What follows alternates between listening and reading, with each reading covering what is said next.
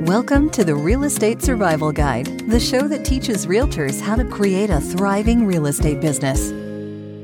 Welcome to today's episode of the Real Estate Survival Guide podcast. I'm your host, John Shookman, and I am so thankful to have you with me for today's episode. A huge thank you to Jennifer Harshman and Harshman Services for sponsoring today's podcast episode. I'm so thankful for the team at Harshman Services for being a part of helping my business and for sponsoring the podcast. Let's jump into today's episode. On today's episode, we are going to continue talking about Chick fil A as we close out the week. I'm so excited about it. We've been talking about Chick fil A all week. On Monday, we talked about the differences between getting into a franchise of McDonald's or Chick fil A, and we talked about leaders versus investors and how Chick fil A is after leaders while McDonald's will pretty much take you as long as you have a good chunk of money. We had a great interview with Brad Burkholder on Wednesday, and today we're closing out this week talking about how you don't have to be on the clock 24 7. And we're going to look at the numbers, and I'm actually going to tell you the numbers in terms of sales and what McDonald's and Chick fil A and a few other businesses in the uh, you know fast food uh, food service industry are doing now I know from my time at Chick-fil-A how much success they had and from, you know, knowing operators in, you know, family, friends and the kind of volume that they do. But I did a little research as well. And the main point is this, I want you to get this out of it. So many of us so often in our real estate career, we think we got to be on the clock 24/7. So many realtors tell me, "Oh, I have to answer this, I have to do this, I have to do this all day every day." And I just completely disagree. And so we're going to kind of look at this case study of Chick fil A and McDonald's, the kind of volume they do. Obviously, we all know Chick fil A is closed on Sundays. And also, you know, they're kind of open 6 a.m. or 6:30 a.m. to 9 p.m. So basically, you know, 13, 14 hours a day, while most McDonald's, um, or many of them, are open 24 7 in my interview with Kat last week, it was so interesting, even her saying, you know, her phone goes off at 8 p.m. and she doesn't answer till 9 p.m. And I know some realtors, I heard it from you guys, heard that and like freaked out, like, oh my goodness, no, I can't be unavailable for 13 hours.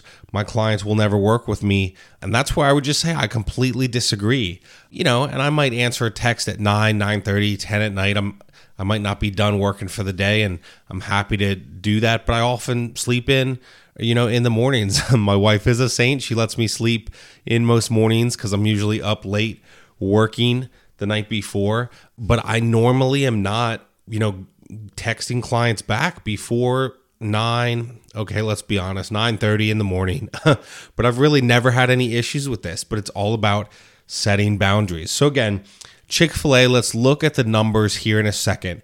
But Chick fil A, basically per restaurant, is making more money when you compare it to any of the other big restaurants in the food service industry. You know, again, Chick fil A closed Sundays. Truett Cathy closed it on Sundays when he started the business.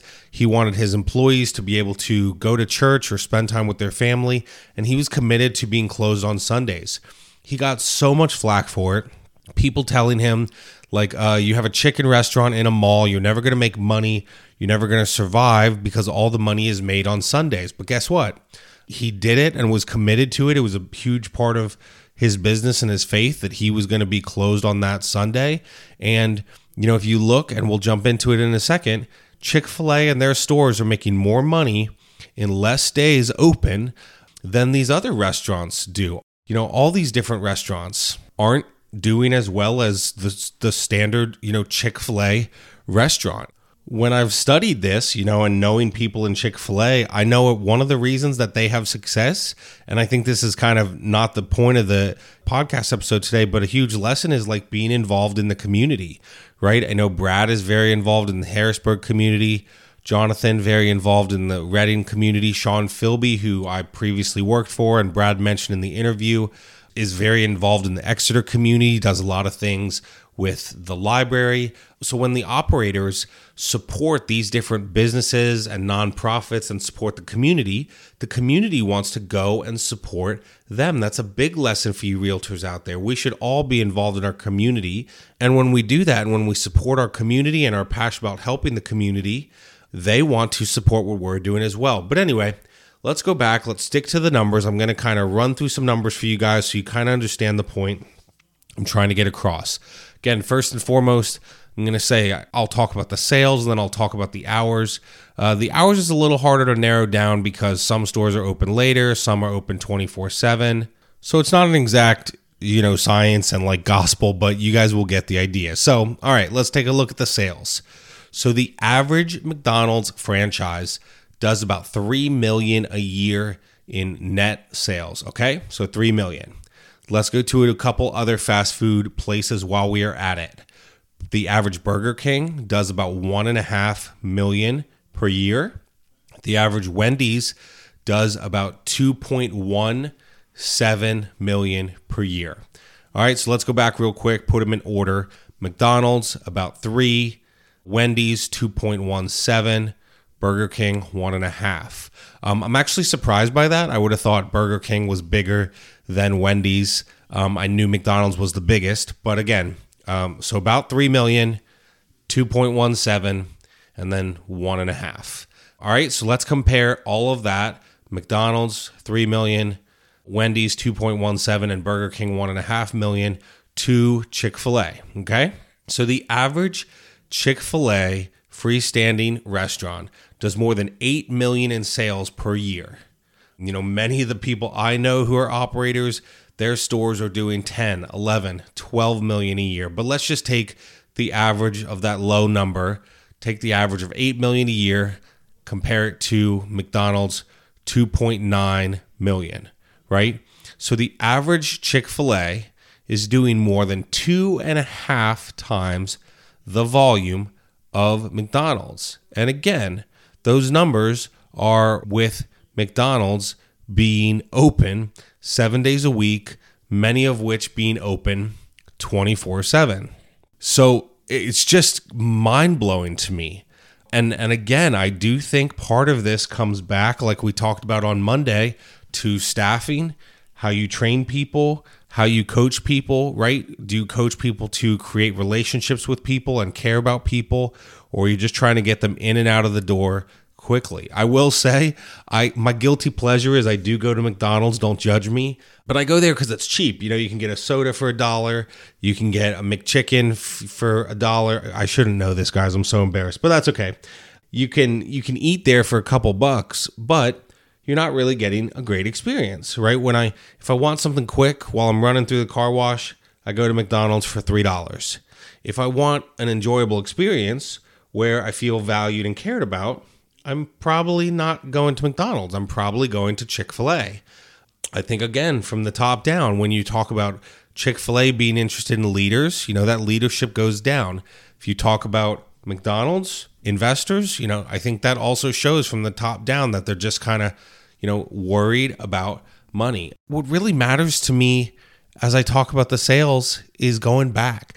Chick fil A, like we said, two and a half times basically what McDonald's is doing and they're not open, not even open seven days a week. So go back to Truett Cathy, right? So many people said to him, It's stupid to not be open on Sundays. You have to do this. You have to be open more hours, you know? Chick fil A, it basically most of them are open at 6:30, close at 9:30, while many McDonald's, Wendy's, Burger Kings are open 24-7 or at least like longer hours, open till midnight, open till 1 a.m. But still, even McDonald's doing 2.9 million a year in sales with a lot more hours. So what is the point, right? Why have I kind of spent all this time talking about the numbers?